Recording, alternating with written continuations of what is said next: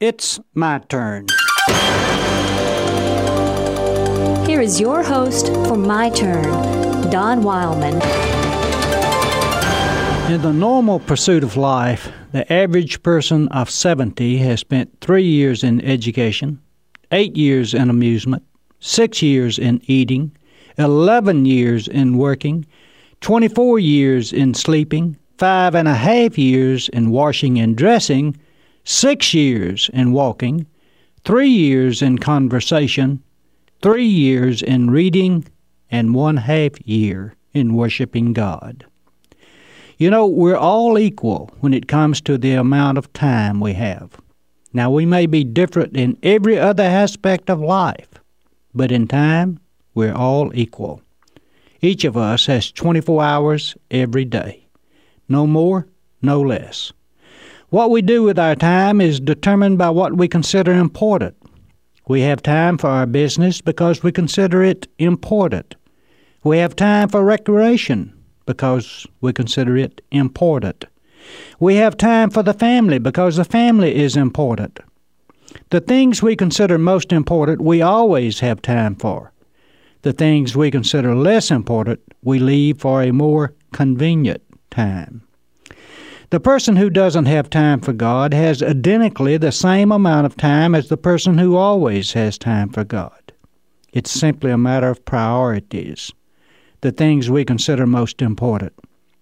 Never use a busy schedule as an excuse for ignorance in spiritual matters. If we consider God important enough, we'll find time for Him.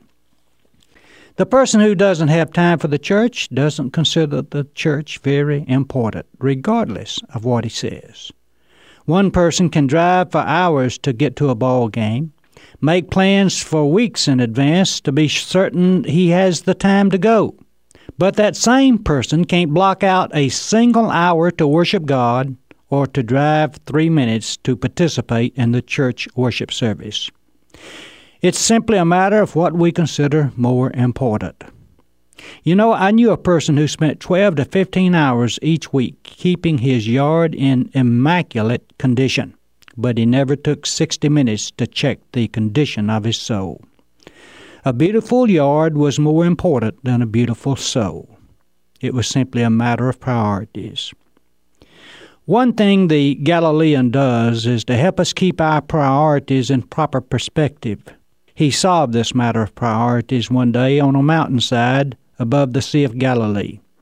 He said, Seek first the kingdom of God. That one statement solves the problem of what is most important in life.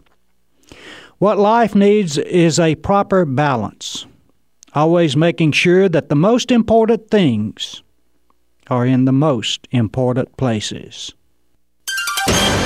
This has been My Turn with Don Wildman, a production of the American Family Association.